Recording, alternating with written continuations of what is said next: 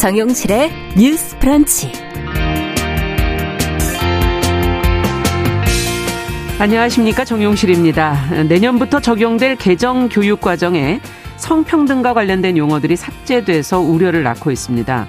또 최근에는 5.18 민주화 운동이 빠졌다고 알려지면서 야당, 시민단체 거센 반발을 일으켰는데요. 자, 교육부는 자신들이 삭제한 것이 아니라 연구진의 결정이었다라고 해명을 했지만 개운치 않은, 않다는 그런 반응도 나오고 있습니다.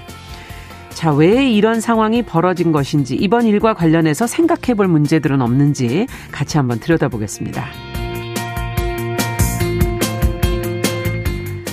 네, 반려동물 천만 시대라는 말이 뭐 이제는 익숙하시죠? 그런데 사람과 함께 사는 반려동물 말고도 우리 주변에는 사실 참 다양한 동물들이 존재하고 있습니다. 오늘부터 저희가 관심 가져야 할 동물권 문제, 흥미로운 동물 소식을 전해드릴 동물 이슈 새 코너를 오늘 시작을 하도록 하겠습니다. 잠시 후에 기대해 주시기 바랍니다. 자, 1월 5일 목요일 정용실의 뉴스 브런치 문을 엽니다.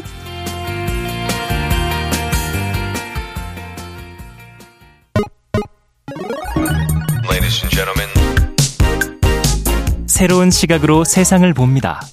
정용실의 뉴스 브런치 뉴스 픽. 네, 정용실의 뉴스 브런치 오늘도 청취자 여러분들과 함께하고 있습니다. 유튜브 콩앱 라디오로 들으시면서 의견 보내주시기 바랍니다. 자, 저희는 첫 코너 뉴스픽으로 열어보죠. 어, 신보라 국민의힘 전 의원 어서 오십시오. 네, 안녕하세요. 네, 조성실 정치하는 엄마들 전 대표 어서 오십시오. 네, 반갑습니다.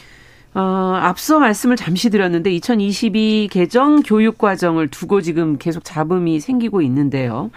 이번에는 이제 5.18 민주화 운동 표현이 빠졌다, 빠진다고 이제 알려지면서 야당, 뭐 5.18 관련 단체들의 반발이 있었거든요. 자, 여당과 교육부의 입장은 또 다른데, 과연 삭제를 한다는 것인지 안 한다는 것인지, 그러면 정치권에서는 이에 대해서 어떻게 또 반응들을 하고 계신지 자 조성실 대표께서 좀 정리를 해주시죠. 네, 교육부 장관이 확정 고시한 2022 개정 교육 과정에서 네. 5.18 민주화 운동이라는 표현이 빠졌다는 것이 밝혀지면서 굉장한 논란이 일었습니다. 음. 결론적으로는 논란 끝에 5.18 민주화 운동을 이제 삽입하겠다라는 음. 것이 교육부의 공식 입장이고요. 네, 다만 이 논란에서 문제가 됐던 것은 결과적으로 원래 이 지필 연구진이 네. 최초에는 문재인 정부 당시에 이제 어떻게 보면은 세워졌던 연구진이 집필을 아, 한 것이고 네. 그런데 결과적으로 5.18 민주화 운동이라는 표현이 빠지게 되면서 최종적으로 이것이 이번 정권의 영향으로 빠진 것이 아니냐라는 비판이 일었고 음. 또 이에 대해 대통령실을 비롯한 이제 관계자들은 이것은 오히려 음. 이제 임용 그 위원 위원을 세운 것 자체가 지난 정권에 영향력 아예 있었기 때문에 그렇게 네. 보기 어렵다. 근데 또 이에 대해서 민주당 의원들은 그렇다 하더라도 최종적으로 1차 안을 발표했던 것 것이 이번 정권 들어선 이후에 8월 이후였기 때문에 예. 결과적으로 이 논란으로부터 자유로울 수 없다라는 공방들을 음. 이어갔습니다. 그렇지만 이게 결과적으로 가장 근본적인 거는 이제 모든 사건들을 나열하지 않고 대략적으로 전체적인 흐름을 설명하는 차원에서 5.18 민주화 운동이라는 표현이 삭제된 것이지 정치적인 의도는 없다라는 것이 개연적인 설명이었거든요. 네. 근데 이와 관련해서 또 일각에서는 자유민주주의라는 표현이 빠지게 된 것과 관련해서 도 논란이 일었었는데 음. 이 부분에 있어서는 연구진의 동의가 없이 다시 삽입을 했기 때문에 이것이 연구진의 역량이라든지 연구진의 입장에 기반한 논란이라고 치부하는 것은 오히려 적절하지 음. 않은 비판이나 이제 방어 태세이다라면서 네. 계속해서 공방이 이어지고 있는 상황입니다. 네. 아, 교과서 논란이 지금 계속 이어지고 있는데 그 대통령이 지금 5.18 정신을 헌법에 반영하겠다고 하지 않았습니까? 어, 그런데 교육부가 지금 또 연구진에게 책임을 전가하고 있다는 네, 비판도 맞습니다. 지금 나오고 있고, 어쨌든 지금 연구진의 결정이 맞는 것인가, 아니면 왜 이런 결정을 누가 한 것일까, 옳은 방향인가, 뭐 여러 가지 측면에서 이 문제를 좀 들여다봐야 될 것 같은데요. 두 분께서는 어떻게 보십니까? 네, 지금 이 과정에 대해서는 조성실 대표님이 그래도 잘 설명을 해주신 네. 것 같은데요. 왜냐하면 이 논란의 이제 첫 시작이 실은 5.18 이 2020, 3년 개정 교육 과정에 음. 5.18이 삭제됐다. 딱 이 기사 헤드라인 하나 가지고도 음. 이제 상당히 이제 논란 일파만파 퍼졌고 네. 민주당이나 이제 정치권에서는 마치 이제 윤석열 정부가 어떤 악의적인 의도를 가지고 음. 어 민주화 운동 중에 5.18을 음. 사실상 빼버리고 이제 폄훼 하는 네. 시도를 하려고 하고 있다. 이런 식의 이제 음. 주장을 했거든요. 근데 사실 내용을 살펴보시면 음. 그런 게 아니었다는 거를 좀 알 수 있었어요. 음. 저도 실은 기사 헤드라인만 보고서는 설마 정말 이랬다고 음. 이제 왜냐하면 이제 윤석열 대통령 들어서고 나서 5.18 기념식에 직접 참모들과 뭐 강요들을 네. 다 데리고 가고 가기도 선거 했고 전에도 또 광주를 찾았었고요. 네. 그래서 예. 그 어떤 민주화 운동에 대한 어떤 진심이라고 하는 것은 저는 있다고 생각을 했기 때문에 어, 그래서 내용을 좀 살펴보니까 우선 개정 교육 과정이 교과서를 집필한 안을 이렇게 내는 게 아니에요. 그거는 검정 교과서랄지 이런 예. 교과서가 집필되는데 어떤 기준이나 가이드라인을 제시하는 거고요. 이제 기본적으로. 예. 그래서 이번에 지금 확정 고시한 것은 어떤 그 가이드라인에 관한 내용이다라고 하는 점 우선 말씀을 드리고요. 네. 근데 어, 다른 이제 교육과정과 달리 이번 개정 교육과정의 핵심은 이제 학습 요소라고 하는 내용을 생략을 하기로 한 거예요. 왜냐하면 학습 요소를 이 가이드라인 너무 구체적으로 명시를 하다 보니까 음. 검정 교과서에 이제 집필을 하다 보면 그 세부적인 내용이까지 너무 디테일하게 어, 가이드라인이 돼 있으면 네, 그것만 쓰게 되는 거죠. 그렇기 때문에 네. 개별적이고 어, 그런 사건들은 생략하는 방향으로 이제 하게 됐다는 겁니다. 그래서 어 이번에는 학습 요소로 가는 걸 사, 삭제를 하고요. 네. 빼고 대신 이제 성취 기준에 음. 어, 이 민주화 운동과 관련한 내용에 대한 성취 기준이 이제 들어갔거든요. 네. 그 내용이 뭐냐면 4.19 혁명에서 6월 민주항쟁에 이르는 민주화 운동의 과정을 음. 이해하도록 한다. 이 내용이에요. 음. 그랬던 그러면 사실 이제 4.19 혁명과 6월 항쟁이 사실 민주화 운동의 이제 처음과 끝이잖아요. 네. 그래서 그 안에 이제 5.18 민주항쟁이나 이런 부분은 당연히 이제 들어가는 건데 음. 그걸 마치 5.18은 삭제를 해버렸다. 음. 어, 라고 하는 부분으로 좀 호도된 측면이 있다라는 음. 점을 말씀을 드리고요. 이 연구진이 문재인 정부 때 시작된 거는 맞고 음. 그 다음에 이 첫 시한이 5월 정도에 마련이 돼서 올해 어, 5월까지 마련인가요? 네, 오, 작년 네, 5월. 작년, 작년 5월에 네. 이제 시안이 제출이 됐고 네. 그거를 이제 그 국민에게 첫 공개한 게 8월 말이에요. 네. 그래서 8월 말에 공개를 하면서 의견 수렴 절차를 1차 진행을 했고 예. 2차에 10월에 이제 교과별 총론 공청회를 열면서 또 의견 수렴을 했고요. 네. 11월에 행정 예고를 할 때 또 의견 수렴 절차가 있습니다. 예. 그런데 이 세 가지 의견 수렴 절차를 다 거친 이후에 12월 말에 이제 확정 고시를 한 거거든요. 예. 근데 이 세 번의 의견 수렴 절차 중에 어, 자유민주주의에 관한 용어에 대한 문제 제기는 있었는데 네. 이5.18 용어에 관한 문제 제기는 전혀 없었어요. 음. 근데 왜 이제 와서 어, 이게 문제가 됐냐고 이제 또 논란이 되느냐. 네. 이 문제에 대해서 좀 짚어봐야 된다. 음. 어떻게 보십니까, 조 대표님? 네, 네. 저는 이, 그러니까 5.18 민주화 운동이 그, 네.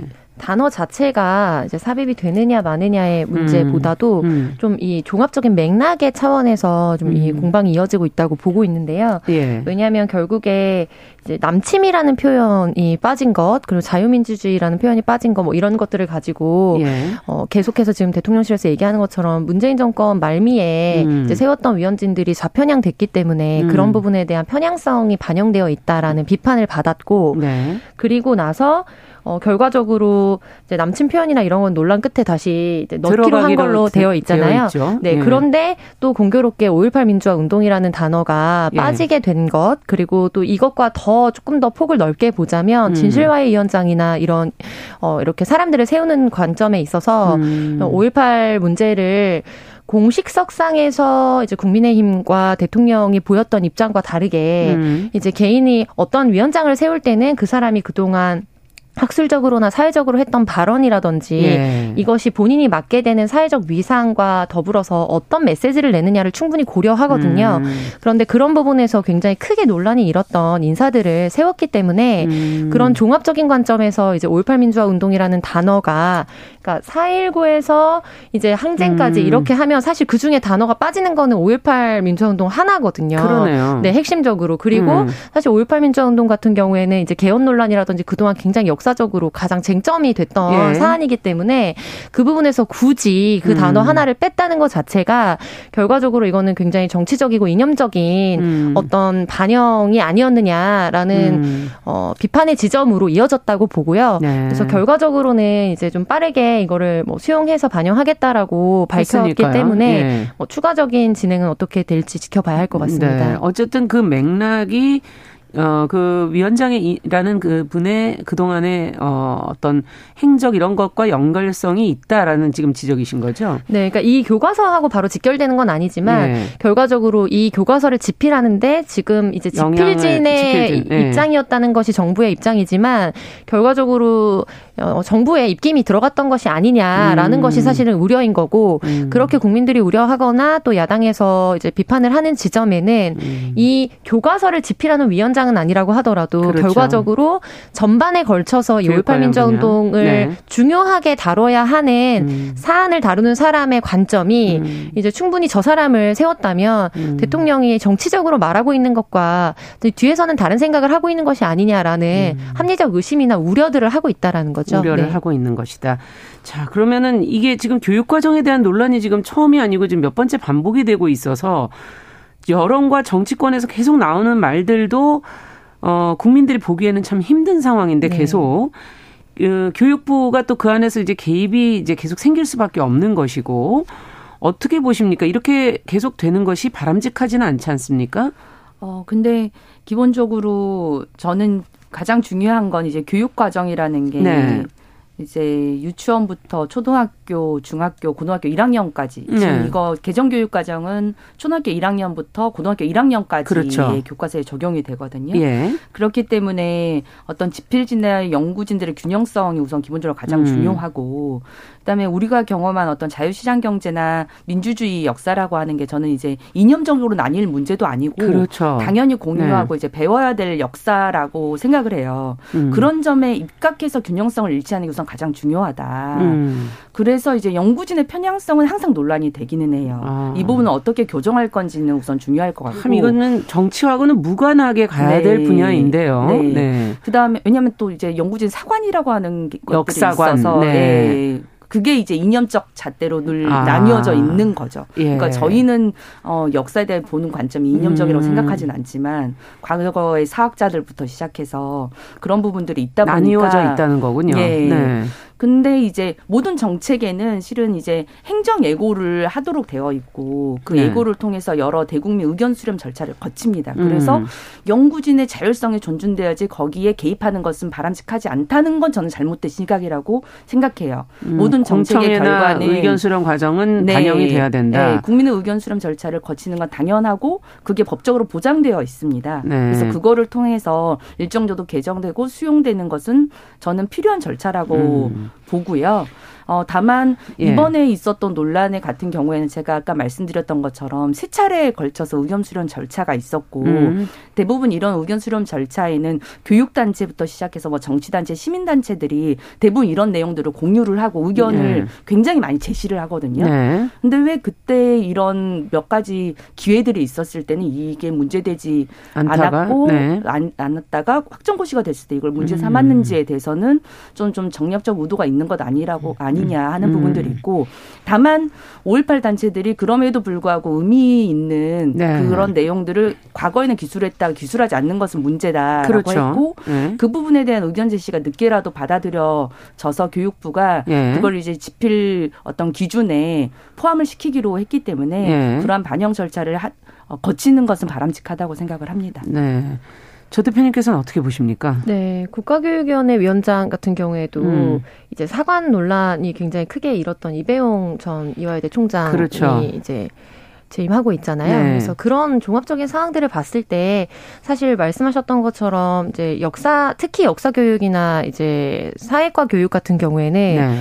이것이 뭐 이념으로 무자르듯 잘려지는 문제는 아니지만 네. 사회를 바라보는 철학적 관점이라든지 어디까지를 모두가 공통으로 배워야 하는 것으로 볼 것인가에 음. 있어서 굉장히 늘 긴장감이 있고 음. 그래서 어떤 정권이 들어서느냐에 따라서 위원장을 누구로 세우냐에 따라서 음. 이제 어떻게 보면 국민들의 입장에서 관점에서는 이리 갔다 저리 갔다 하는 것 같은 논란들이 계속 있어 왔거든요. 네. 그리고 이 부분은 우리가 뭐 제도적인 부분으로 해서 최대한 좌지우지되지 않도록 해야 되겠지만 네. 결과적으로 역사를 바라보는 관점은 어떤 하나의 획일된 관점이 될 수는 없기 때문에 그렇죠. 일정 부분은 저는 계속해서 진통을 겪을 수밖에 없는 부분이라고 생각하고 그러네요. 그 종지부를 찍는 거는 개헌이라고 봅니다. 그러니까 특히 5.18 5.18 이제 민주화 운동을 아. 바라보는 관점에서는요. 그러니까 다른 부분 뭐 남침이라든지 이런 논란들은 앞으로 도또 계속, 계속 되겠지만 네. 그래서 결과적으로 개헌을 하면서 우리가 뭐 전문이나 이런 곳에 이제 궁극적으로 모두가 이미 합의하고 있다고 국민의힘의 이제 관계자들이라든지 뭐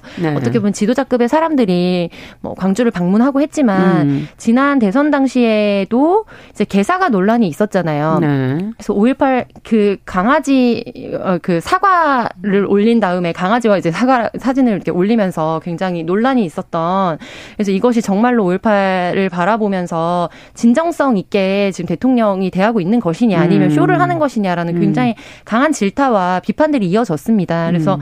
이런 부분에 대한 논란을 종식하기 위해서는 방금 신보라원님께서 말씀하신 것처럼 이제 이 역사의 부분까지는 공이 어떤 관점이라든지 어떤 정치적 음. 노선 투쟁의 문제가 아니라 사실 우리가 모두 다 공공연히 받아들이고 인정하고 음. 그걸 통해서 이제 감사함으로 어떻게 나아갈 것인지를 고민해야 되는 지점이라고 생각한다면 거기에 대해서 이제 합의점을 뭐 이뤄야 되는 것이고 예, 네 그래서 그런 네. 부분에 있어서는 이제 진통은 계속 되겠지만 음. 저는 이후에 우리가 공헌하는 차원에서 개헌에도 반드시 이제 5.18 음. 관련된 사안들이 명기되는 것이 중요하다고 보입니다. 네. 더 하실 말씀이 혹시 네, 있으신지요? 이 예. 부분에는 동의합니다. 네, 네. 앞으로도 좀 어, 교육부 개입이 있다 앞서 그 부분을 얘기해 주셨는데 그 부분은 어떻게 보세요? 조 대표님께서는 아, 앞서 어떤 부분 말씀하셨죠? 어, 교육부 네. 개입이 아니라 그거는 어, 의견 수렴 절차다라고 신보라 의원께서는 얘기를 해주셨고 연구진의 자율성을 아, 보장. 네, 연구진의 네네. 자율성 아니냐. 부분은 어떻게 보십니까? 그런데 이제 연구진의 음. 자율성이라고 말하기엔 저는 이제 특히 사회교과 관련된 교사들 음. 분들이나 이런 분들이 이제 인터뷰 하셨던데 네. 그렇게 하기 하려면 실제로 이제 자유민주주의 용어라든지 음. 이런 부분에 있어서도 연구진의 의견들이 100% 반영이 됐어야 된다고 보거든요. 음. 그런데 그 부분에 있어서는 사실 좀 선택적으로 동의가 되지 않는 부분 혹은 음. 최종적으로 의견 수렴 절차를 거치지 않고 이제 최종 발표 안에는 네. 반영이 된다든지 이런 불일치한 부분들이 있었다고 생각하고 그 부분에 대한 비판 지점이 있다고 봅니다. 네. 자, 오늘 저희가 교육과정 관련된 논란은 여기까지 말씀을 듣도록 하고요. 어, 앞으로 또 교육과정이 아직은 완전히 이제 뭐 행정, 어, 예고가 된 상황이긴 하지만, 어, 그 문제가 어떻게 정리가 되는지 좀 더 지켜보도록 하겠습니다. 자, 다음 문제도 참 복잡한 얘기인데요. 정부가 유보 통합이라는 것을 추진하기 위한 의견 수렴을 했는데, 아직도 갈 길이 멀다 그럽니다. 지금 학부모 단체, 교원 단체 간에도 온도 차가 있다 그러고 지금 현재 상황이 어떤 건지 이 유보 통합 문제는 사실 굉장히 오래전부터 얘기가 많이 됐던 네. 것인데 지금 이제 이걸 추진을 하기 위한 이제 의견 수렴 절차에 이제 들어간 거죠. 네. 어떻게 된 겁니까? 어, 우선 교육부가 2025년에는 유보 통합을 실시를 할 수 있도록 하겠다라고 하는 목표를 제시를 했고 네. 그에 따라서 지난해 12월 29일에 영유아 교육 보육 통합 추진위원회 및 추진단의 설치 운영에 관한 규정 제정안을 행정 예고를 했어요. 예. 근데 이제 행정 예고를 하게 되면 통상 의견 수렴 절차를 함께 진행을 하는데 그렇죠. 그거를 지금 어 그제였죠. 3일까지 현장 의견을 받기로 이제 한 겁니다. 1월 3일까지. 네, 1월 3일까지. 근데 이 규정 안에는 이제 교육부 장관을 위원장으로 하는 유보통합 추진위원회와 예. 이제 복지부 공무원을 단장으로 하는 어 유보통합 추진단, 이제 실무 추진단을 아, 그러니까 개로 어, 이것도 나눠져 있군요. 예. 그거를 이제 교육부 산하에 설치한다는 내용인데요. 음. 이에 대해서 지난 3일에 이제 한국교원단체 총연합회 전국교직원 노동조합 등을 비롯한 교원단체들이 일자리 기자회견을 열거나 성명을 내면서 이 유보 통합을 졸속 추진하고 있다고 비판을 했습니다. 네. 우선 지금 연말부터 연초까지 방학을 하는 유치원과 어린이집이 대부분인데 왜 이 시기에 행정 예고 기간을 6일로 공지를 해서 의견 수렴 절차를 어렵게 만들고 있느냐라고 음. 하는 문제 지적부터 했는데요. 특히나 어, 지금 주말을 빼면 사실상 의견 수렴 기간이 4일에 불과하다는 점이 네. 어, 문제가 됐고 이것 자체가 어, 불통과 불통에 달한다라는 음. 것이고 의견 수렴 기한을 늘리고 추가로 공청회 등을 통해서 현장 의견을 경청하라는 지적들이 이어졌고요. 네. 뿐만 아니라 유보 통합의 추진 주체가 교육 분야, 보건복지 분야 하는 문제 그리고 조직 예. 구성에 예. 있어서도 어, 유, 유 총, 초등, 중등 교원의 참여를 보장하라는 등의 어떤 예. 조직 구성의 균형성 문제 등이 또 제기가 됐습니다. 예. 지금 이 문제는 지금 여러 측면에서 지금 고민을 좀 해봐야 될 네. 텐데 예전부터 이제 유보 통합이라는 걸 한 어, 조금 더 정리를 해드리자면 영유아의 어떤 교육과 보육을 이제 하나로 좀 만들겠다 예. 하는 것인데 네. 그거는 이제 그 초등학생이나 저학년 학생들에게 굉장히 도움이 되는 부분이지만 그것이 어. 이 부서는 지금 두 개로 나눠져 그렇죠. 있는 거죠. 교육부와 교육부, 교육부. 그다음에 예. 보육은 보건복지부가 보건복지부. 예. 예. 부처입니다. 부처가 나눠져 있어서 이제 이걸 통합하는데 여러 가지 어려움이 이제 있을 것으로 누구나 이제 예상을 하고 있고 많이 관심은 가져왔지만 지금까지 쉽게 되지를 못해 네. 온 네. 상황이죠. 어, 지금 첫 번째로 말씀하신 게 졸속 추진이다 라는 얘기를 하면서 의견을 수렴하는 과정에서 너무 날짜가 작다. 어, 뭐 휴일 뭐 이런 거 다 빼고 나니까 4일밖에 없다. 지금 네. 이제 그 얘기 먼저 지적해 주셨는데 단순한 것부터 먼저 가보죠. 복잡한 문제니까. 이 부분은 어떻게 보십니까? 두 분께서? 네, 저는 이제 방학 기간이 아니었다면 더 좋긴 했겠지만 음. 사실 유보 통합 논의는 20년 가까이 된 논의거든요. 그러니까요. 그래서 육아정책연구소라는 이제 국책연구기관 같은 경우에도 유보 통합을 위해서 사실 목표를 두고 설립된 기관이고 이름이 뭐라고요? 육아정책연구소라는 아, 국무총리 산하실 산하의 조직으로 알고 네. 있습니다. 그런데 유보 통합이라는 말 자체가 유치원과 보육기관을 통합하겠다는 것인데 네. 이제 보통 동네에 보시면 유치원과 어린이집이 나눠져 있는데 있어요. 나눠져 있습니다. 근데 예전에는 네. 이제 어린이집은 정말 영화 에 가까운 보육을 중심으로 하는 곳이었다면 그렇죠. 유치원은 학교 가기 취약 전에 5세부터 7세까지만을 받아서 음. 교육을 유아 교육을 중심으로 진행하는 곳이라는 인식이 강했습니다. 예. 근데 현재는 여러 가지 통합 과정을 거쳐서 이제 5세부터 7세까지도 원한다면 어린이집에 받아주는 곳이 있거든요. 아. 네, 그리고 선택적으로 유치원으로 옮기고 싶은 사람은 옮길 수 있도록 되어 음. 있습니다. 그래서 영, 우리 나이로 1살부터 뭐 4살까지는 어린이집에 등원하고 네. 5세부터 7세까지는 선택권에 따라서 어린이집과 유치원을 갈 수 있도록 음. 되어 있는 구조인데요. 이게 교육부처에 있거나 보건복지부 하나에 있거나 근데 가장 핵심적인 쟁점은 사실 교원의 통합입니다. 음. 아시다시피 아시다시피 유아교육 과 같은 경우에는 이제 4년제 대학을 중심으로 해서 음. 사범대 산하에서 교육을 이수하고 자격증을 받고요. 네. 그리고 이제 규모도 전국에 한 5만여 명, 5, 6만 명 정도 되셨던 네. 것 같아요. 그런데 이제 어린이집 교원 같은 경우에는 네. 아동학과를 전공한 분들도 물론 계십니다. 네. 그래서 똑같이 4년제를 졸업하신 학위를 가지신 분들도 계시지만 또 한편으로는 학점은행제 같은 경우로 예. 자격증을 이수할 수 있기 때문에 네 그리고 전체적인 교원 그러니까 그 선생님들의 규모도 훨씬 음. 더뭐 여섯 배 일곱 배 가까이 많고요. 네. 그래서 그리고 사회적 지위나 그리고 음. 급여 급여가. 체계도 굉장히 다릅니다. 예. 그래서 이걸 어떻게 통합할 것인가가 굉장히 난망한 과제로 사실 아. 남아져 있었고 네. 이게 유아교육 보육 사업이 굉장히 큰 규모의 사업이다 보니까 예. 한 부처에서 이걸 완전히 떼서 하나로 통합했을 때 부처의 위상하고도 연결이 되는 문제거든요. 아. 그래서 사실 이제 남은 거는 유보 통합이 돼야 된다는 거는 공이 20년간 모두가 사실은 공감을 해왔던 문제인데 네.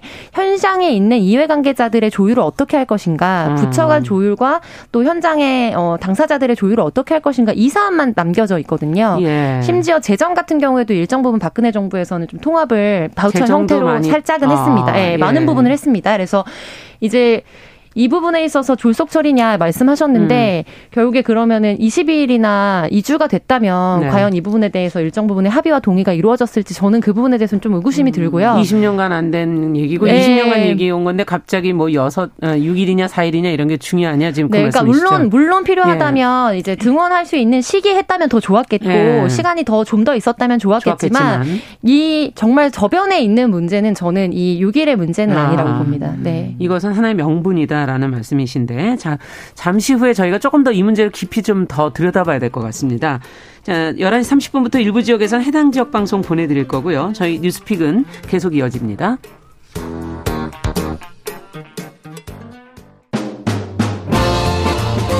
여러분은 지금 KBS 1라디오 정용실의 뉴스 브런치와 함께하고 계십니다. 네, 뉴스픽 지금 정부의 유보 통합 추진에 관한 이야기 나누고 있고요. 지금 조성실 대표께서 어 사실 오래 전부터 논의된 20년간 논의된 문제이기 때문에 비단 지금 시간이 조금 부족한 것이 논의의 어, 핵심 쟁점은, 핵심 쟁점은 아니다. 아니다. 지금 그런 지적해 주셨는데 신보라 의원께서는 이 부분 날짜나 이 시간에 관한 네. 부분은 어떻게 보세요? 뭐 실은 지금 지난주부터 이번 주까지 방학 기간이긴 해요. 네. 그래서 그 종사자분들이 이 체계와 관련해서 의견을 전달하기 어려운 부분들이 있긴 하고 이 시간 이 시기들을 굳이 이렇게 짧은 시간에 음. 의견 수렴을 했었어야만 했느냐 네. 뭐 그런 지적 지적에는 공감을 합니다. 네. 다만 저도 이제 조선일 대표님 말씀처럼 예. 실은 이번 행정 예고와 관련된 이 규정은 이제 이제 시작을 하기 위한 그 위원회를 구성하는 그러니까 거거든요. 첫 발을 떼는 거다 이거죠. 네. 그래서 쟁점이 들어가기도 뭐, 전인 거죠. 어, 아까 아. 말 아까 논의를 했던 교육 과정이나 이런 거는 이미, 이미 시안이 나온 그렇죠. 것을 가지고 의견 수렴을 하는 거지만 이, 이거는 이제 위원회를 구성할 게 시작하자. 위원회를 구성해서 어. 이 논의를 시작해 보자고 하는 체계를 어, 음. 어, 결정하는 규정이기 때문에 사실 모든 지금 교원 단체들이 들고 일어나서 어, 그런 단계는 아직 아니다 이거군요. 네, 이런 단계는 전 아니다. 아직 네. 시작하는 단계다. 첫 단계다. 네, 지금 첫 단축계는 기구를 네. 구성하는 겁니다. 음, 기구를 구성하는 네. 것부터 지금 문제가 되고 있다. 네. 20년간 그러니까 안 됐겠죠. 쉬운 게 아니니까요. 어, 그렇다면 이걸 왜 해야 되는 겁니까? 이분들의 이런 갈등이 있고 앞서 얘기해 주신 부처 간의 이해관계까지 있다면 현장에서 이렇게 반발한다면 왜 해야 되는지 그 명분이 중요한 거 아닙니까? 그런 이유가 있을 거 아닙니까? 네. 이제 우리 모두의 아이들이라고 하는데 예. 예를 들면 한 아이가 어느 원으로 가느냐에 따라서 어린이 집으로 가느냐 유치원에 예. 가느냐로 따라서 한 아이가 동일한 나이임에도 불구하고 받게 되는 국가적 지원도 다르고요 법령상의 아. 그런 한계도 다릅니다. 그래서 이전 사립유치원 이제 비리 관련해서 논란이 되었을 때 유치원 3법이란 이름으로 많은 부분 개정이 되었는데요. 예, 예. 당시에 문제가 됐던 그 감사 같은 경우에는 부패척결 추진단이라고 네. 그것도 이제 정부 산하에 하에서 진행을 했던 건데 그 당시에 어린이집과 유치원을 같이 진행했습니다. 예, 예. 그런데 실질적으로는 이제 유치원을 중심으로 해서 법 개정이 이루어졌죠. 음. 어린이집이 어, 아무래도 재정 규모와 워낙 구성이 작기 때문에 예. 그런데 그 당시에 예를 들면 어린이집 유치원 폐원이라든지 뭐 등등 급식이라든지 이런 부분에 대해서 유치원 3법은 이제 관심이 있기 때문에 개정이 됐는데 어린이집은 보, 통의 국민들이 생각하실 때는 똑같이 적용을 받겠지라고 생각을. 하는데 기관이 아. 다르기 때문에 확실하게 법 적용 같은 게 다르게 받고 있습니다. 네. 그래서 그리고 급식비도 굉장히 다르고요. 그래요. 예, 그래서 지원금이나 부처가 다르고 그다음에 재정도 어디서 오느냐가 다릅니다. 그래서 아. 이제 지방 재 어, 교육 재정금으로 교부금으로 나오느냐 아니면 지자체 비용으로 나오느냐 네. 그래서 이런 부분에 따라서 어린이집 같은 경우에는 또 지자체별로 지원하는 금액이 다 상이하게 다르기 아. 때문에 어느 지역에 다니고 어느 회사의 엄마 아빠가 다니냐에 따라서 음. 똑같은 대한민국의 어린이인데 그 어린이 한 명에게 지워지게 되는 법 제도적인 그 안전망 자체가 완전히 차이가 있다는 부분이 가장 큰 핵심일 것 같고요. 네. 그리고 이 사안에서 가장 크게 저는 주목해야 될 점은 지금 교육부에서 크게 이제 단을 만들고 그 산하에 보건복지부를 그렇죠. 단장으로 하는 또 위원회를. 실질적으로 만들어서 운영을 하겠다는 구조인데 결과적으로 교육이라는 말에는 가르칠 교자의 길을 육이잖아요. 네. 그런데 이 유보통합의 가장 그 핵심적인 민감한 쟁점을 보자면 네. 그러니까 돌봄에 대해서 우리가 갖고 있는 사회적 편견이나 차별이 굉장히 크게 자리하고 있습니다. 이 안에는 네, 왜냐하면은 영화 같은 경우에는 돌봄과 돌봄이죠. 놀이 네, 그렇죠. 네. 돌봄과 놀이 자체가 바로 교육의 일환이거든요. 그렇죠. 네. 그런데 유아 교육과 또 그리고 초등 돌봄에서 문제가 됐었습니다. 교원 단체들이 또 초등 돌봄 교사와의 관계라든지 아. 학내에서 돌봄을 어떻게 하느냐. 그래서 교육부가 이 돌봄 이슈를 어떻게 바라보고 있느냐. 그거 그건 우리가 할 일은 아니야. 교육은 가르치는 것이지 돌보고 아이들을 닦아주고 먹이는 것이 아니야라는 이 철학적인 아. 관점과 편견이 깨지지 않으면 사실 유복 통합은 통과하기 어렵겠군요. 어려운 과제라고 보이고요. 네. 그래서 뭐 시기의 문제라든지 이런 여러 가지 쟁점에 가장 저변에는 우리 사회가 근본적으로 사람을 키우고 또 돌보기 위해서 아. 가장 저변의 교육의 바탕이 돼야 되는 것을 쏙 빼놓고 교육을 바라보고 있는 시각이 담겨져 있는 거죠. 아, 그렇군요. 돌봄이라는 것을 교육으로 바라보지 않는 하는 네. 그거보다 좀 더 낮은 것으로 바라보는 그 시각이 그 안에 깔려 있다. 그래서 영이세를 지금 분리해서 예. 3세부터 5세까지만 그러면 다시 통합을 해서 위로 유아학교 형태로 올리자라고 주장하시는 분들도 계셨고 예. 또그 논의에는 뭐 이번 지난해 논란이 음. 됐던 조기 입학권도 사실은 연장선상에 있다고 볼 수 있죠. 근데 아이들을 지금 낳아야 된다. 뭐뭐 인구 문제가 심각하다 하는데 이런 문제가 제대로 처리가 안 된다면 과연 누가 아이를 낳아서 키우겠습니까? 그죠? 이 네, 부분이 맞습니다. 돌봄의 문제 이 부분을 잘 처리를 해야 될 것 같은데 어떻게 보십니까, 신보라 의원께서? 네, 저도 둘다 뭐 저는 지금 네. 어린이집에 아이를 보내고 있는 음. 이제 아, 부모로서 실은 예. 매우 전적으로 공감하는 내용이고요. 왜냐하면 아이들을 어린이집이나 유치원으로 이제 나눠서 음. 보내고 있고 예. 뭐 신청하는 홈페이지 자체도 달라요. 완전히 음. 다르기 때문에 어, 시스템 자체가 너무 많이 분리돼 있다. 다만 유보 통합 논의는 오랫동안 거쳐 왔고 그 과정 중에 우리가 이제 누리 과정이라고 하는 거는 만들어서 음. 공통 교육 과정은 유치원과 어린이집에 공통적으로 적용하도록은 변화가 있었습니다. 있었습니다. 예. 그리고 이제 박근혜 정부 때 어, 또 유보통합 추진위가 구성이 돼서 음. 그 당시에는 이제 공통 항목과 뭐 결제 카드를 통합하는 것까지 나아갔는데 음. 이제 관리 부처 재원 통합 이제 교사 자격의 연계 그렇죠, 세 가지 이, 어, 이 부분이 실은 이제 통합 논의 음. 핵심이에요. 이거는 종사자들의 문제가 걸려 있는 맞습니다. 거기 네. 때문에 이게 좀 핵심적이다. 그래서 사실 어 종사자들의 의견이 의견과 부처의 충돌이 여전히 험난한 산이 될 겁니다. 아, 네. 부처 이기주의 문제도 있고 방금 말씀하셨던 교육의 음. 돌봄의 영역으로 보지 않는 굉장히 분리되어 있는 철학적인 음. 어떤 구조상에서는 어, 그 문제가 계속 될 거지만 음. 중요한 건 저는 학부모들의 의견이에요. 결국 학부모들은 아이를 보내는 그렇죠. 어, 대상으로서 학부모들이 정말 아이를 편한 환경에서 가장 질 좋은 음. 교육과 돌봄을 받을 수 있는 그런 체계를 고민하는 것이 제일 중요하다는 말씀을 다시 한번 네. 드립니다. 유성환 씨께서 지금 유아교육과를 나온 교사, 보육 교사 자격증을 가진 교사가 서로 통합을 하려고 할 이게 음. 가능하겠는가? 음. 이걸 어떻게 문제를 처리해야 될지 지금 앞서 쟁점 네. 세 가지를 얘기해 주셨는데 저희가 이제 이제 첫 단추를 끼고 있는 단계이니까 앞으로도 계속 좀 논의를 해보도록 하겠습니다. 아이들의 어, 권리를 잘 찾아줄 수 있도록 학부모 단체들의 네. 노력이 필요할 것 같고요. 자, 뉴스픽 조성실 정치하는 엄마들 전 대표 신보라 국민의힘 전 의원 오늘 여기까지 얘기 듣겠습니다. 감사합니다. 감사합니다.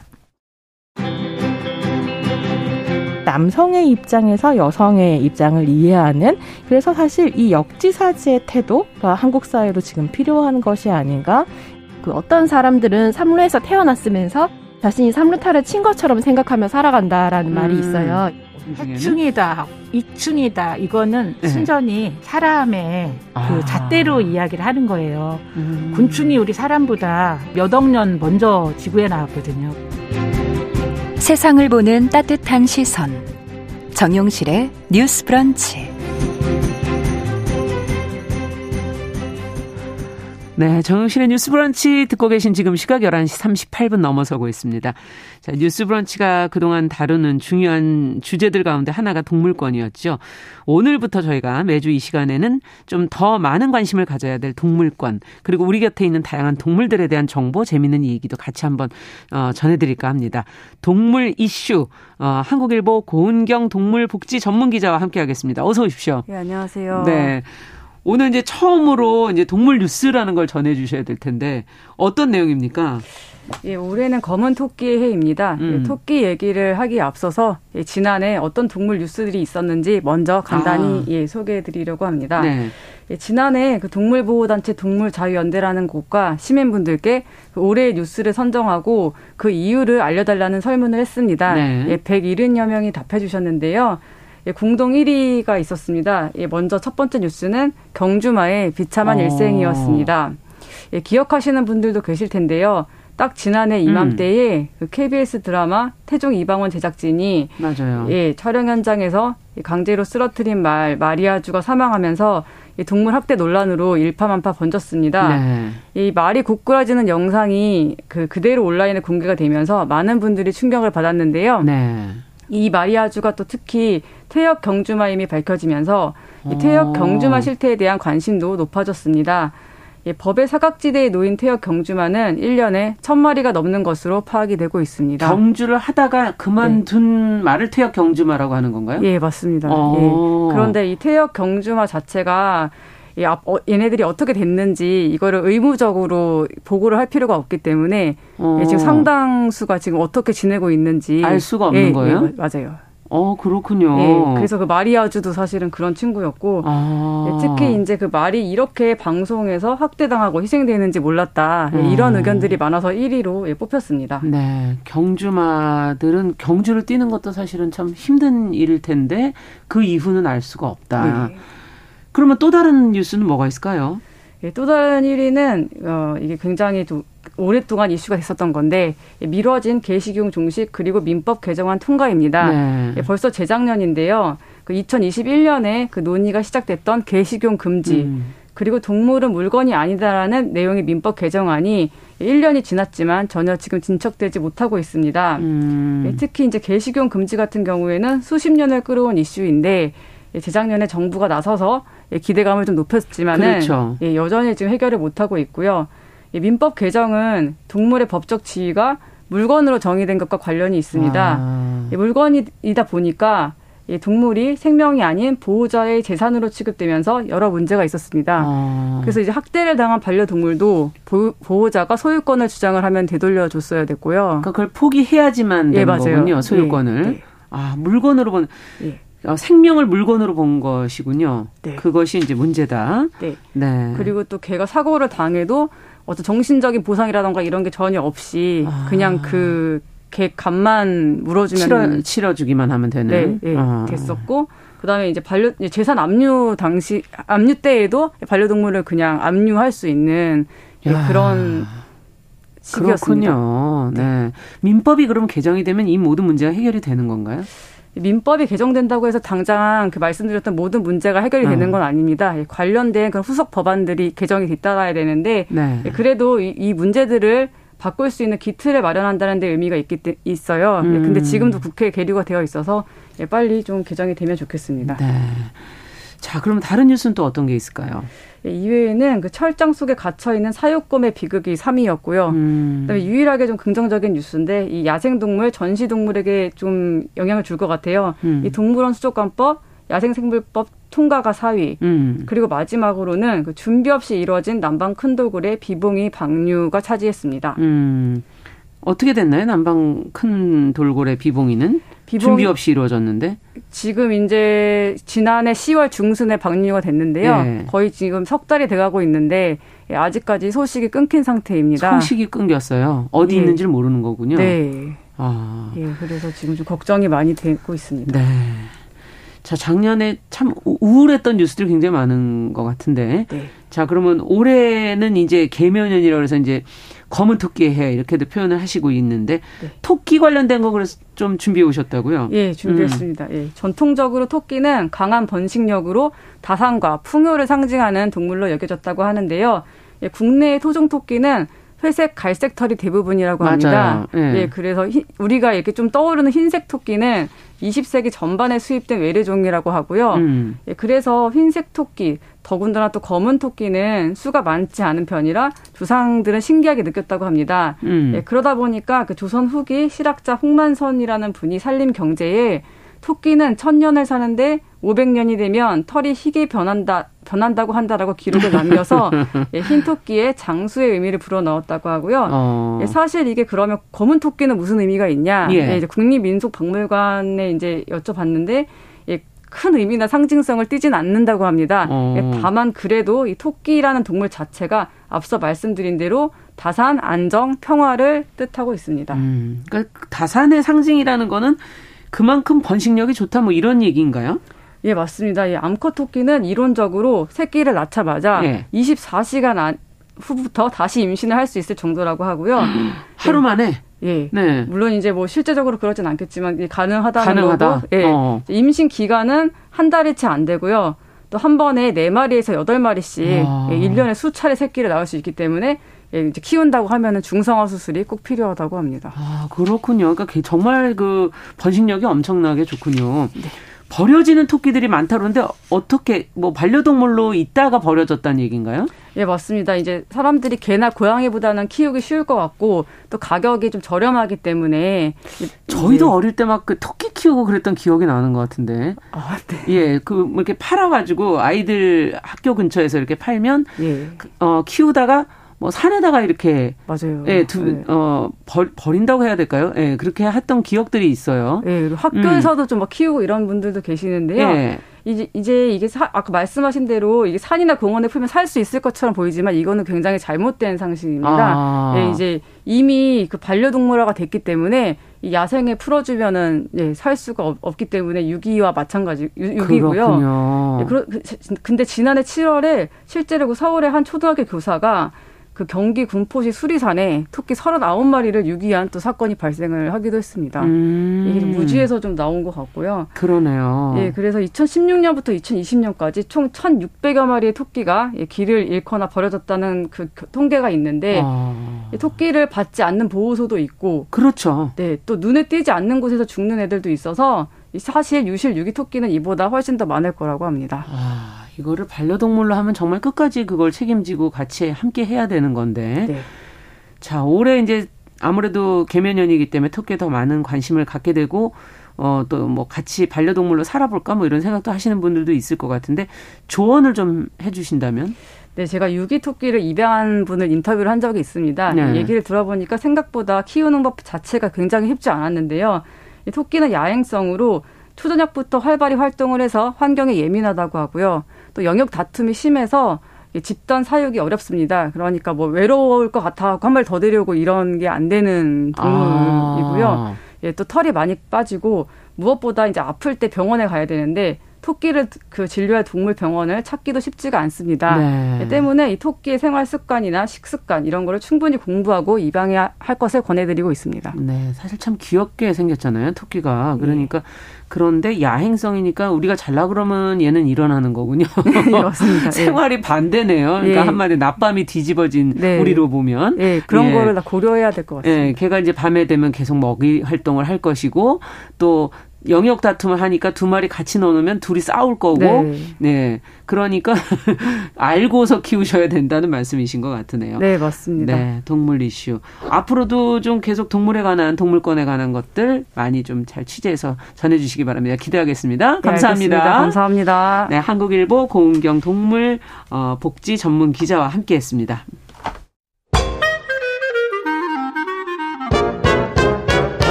모두가 행복한 미래 정용실의 뉴스 브런치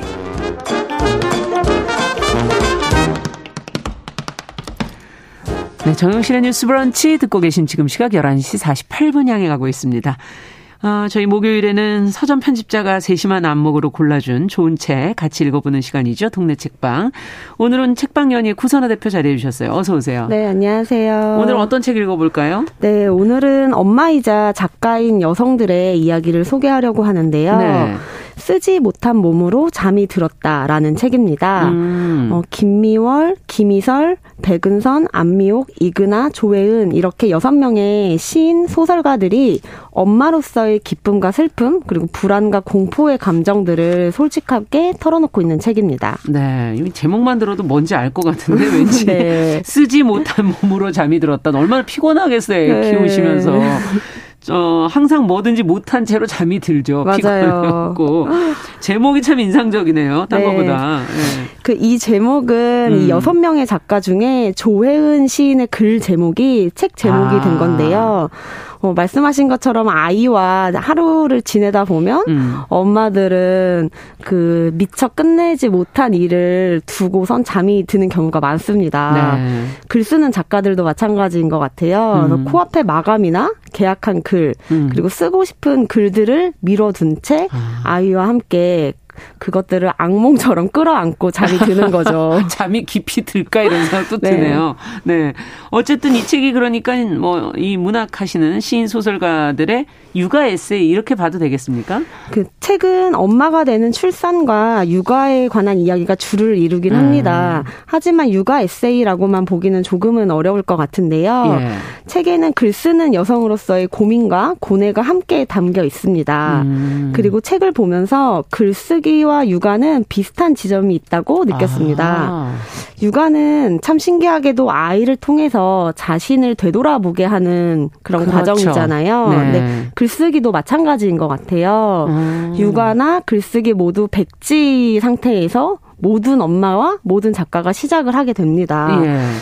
그래서 이 글을 쓰면 글을 쓰는 이유나 목적이나 무엇이든 그 글쓰기 자체도 자신을 되돌아보게 음. 하는 것 같고요. 그래서 어, 이 안미옥 시인이 책에서 아기와 함께 내가 잘하고 있다는 것을 잘아야 한다는 것을 계속 음. 느낀다라고도 음. 말했습니다. 그러네요. 네. 네. 그래서 이 책은 그렇다고 해서 창작을 하는 분들만을 위한 책은 아닌데요. 음. 김희설 소설가가 책에 이렇게 썼습니다. 무슨 일을 하는 엄마든 무슨 일을 하지 않는 엄마든 그저 엄마로 사는 일 자체가 그냥 고단한 것이다. 음. 거기에 무슨 이유가 필요한가라고요. 그래서 모든 글 쓰는 엄마들 이외에 모든 엄마들이 읽으면서 웃고 웃을 수 있는 책인 것 같습니다. 네. 엄마들이 어떤 점에서 읽어보시면서 가장 공감할 것 같으세요? 네, 저는 이 여섯 명의 작가 글들 중에 첫 번째, 두 번째 실린 백은선 시인과 김미월 소설가의 글을 보면서 약간 눈물이 날 정도로 공감을 했는데요. 네, 공감과 응원을 넘어서 약간 연대하는 감정까지 느껴졌습니다. 음. 그 백은선 시인이 이 육아, 육아에 대해서 한 문장으로 정리를 그 책의 첫 장에 해버리는데요. 아. 엄마로 산다는 건 천국을 등에 업고 지옥불을 건너는 거야. 예. 라고요. 힘불행이 뭐 힘들고 어려움이 뭐 또 즐거움이 같이 하는 그쵸. 거다 이런 의미이신 그쵸. 거겠죠. 네. 아이한테 하루에도 몇 번씩 사랑한다고 고백을 하지만 맞아요. 사실 사랑 그 이후에 돌봄 돌봄은 노동이 되기 그렇죠. 때문에 네. 그런 힘듦을 같이 이야기하고 있습니다. 음. 그리고 육아는 또 아주 작은 디테일들이 사람을 미치게 한다라고 음. 안미옥 시인도 책에 얘기를 하고 있는데요.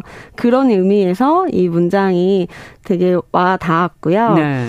그리고 또 제가 공감한 문장이 하나 더 있었는데요. 김미월 소설가의 말이었습니다. 네. 다만 분명히 말할 수 있는 사실은 내가 더 나은 사람이 되고 싶다고 생각하게 된다는 거다. 음. 엄마로서도 작가로서도 음. 더 나은 사람이 되고 싶다라는 음. 이야기를 합니다. 맞아요. 아이를 낳고 나면은 내가 그래도 아이가 볼 때 나를 바라보게 될 거니까 네. 더 나은 엄마가 좀 좀 더 나은 인간이 되고 싶어하는 맞아요. 예 그런 네. 마음이 생기죠. 네. 네. 음. 어떠셨어요, 본인은?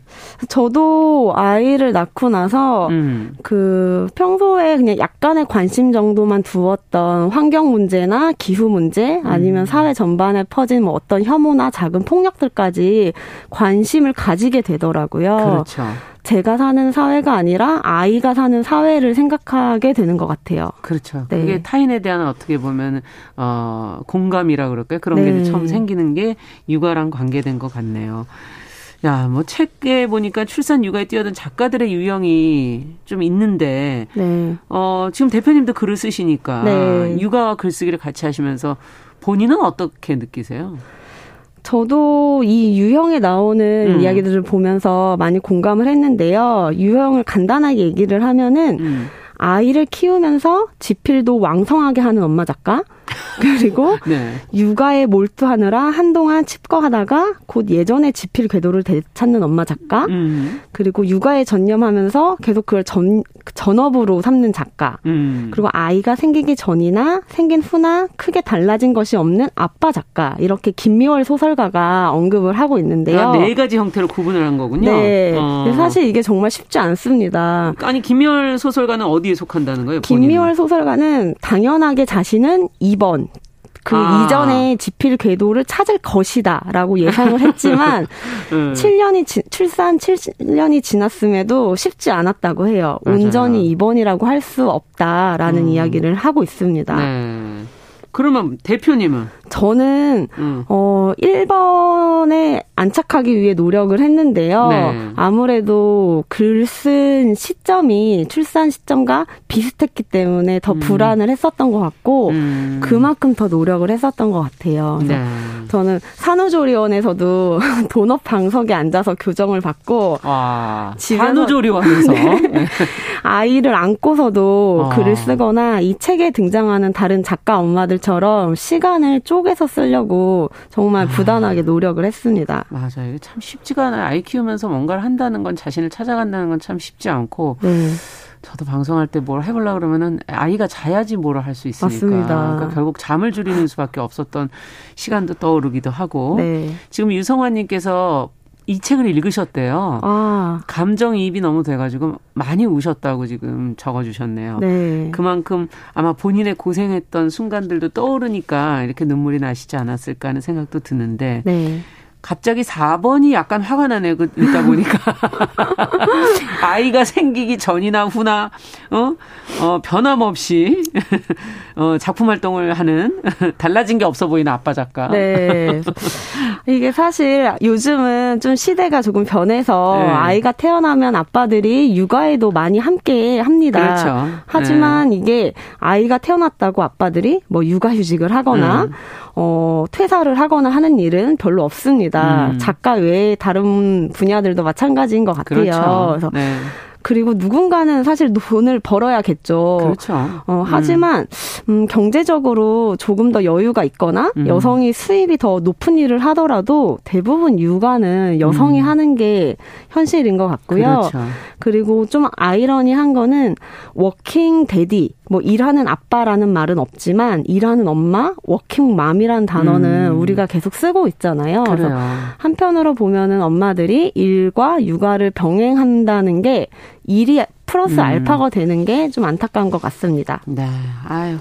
시간이 마무리해야 될 시간인데 끝으로 한 말씀으로 정리를 해 주신다면 네, 그래서 마지막으로 음. 어, 말씀드리고 싶은 건요. 음. 어, 글을 쓰는 사람들 이외에도 모두 엄마들이 자신을 음. 사랑하고 아끼는 것이 필요하다라고 말씀드리고 싶고요. 네. 어, 이근하 시인이 한 문장을 전달해드리면요. 음. 무엇보다 한 인간으로서 소소한 기쁨을 느끼며 살아갈 수 있어야 할 것 같다. 그래요. 이 말을 잊지 말아야 네, 되겠네요. 말씀드리고 싶습니다. 네, 책방연이 구선아 대표와 함께 쓰지 못한 몸으로 잠이 들었다 같이 읽어봤습니다. 정용실의 뉴스 브런치도 같이 인사드릴게요. 안녕히 계십시오. 감사합니다. 네, 감사합니다.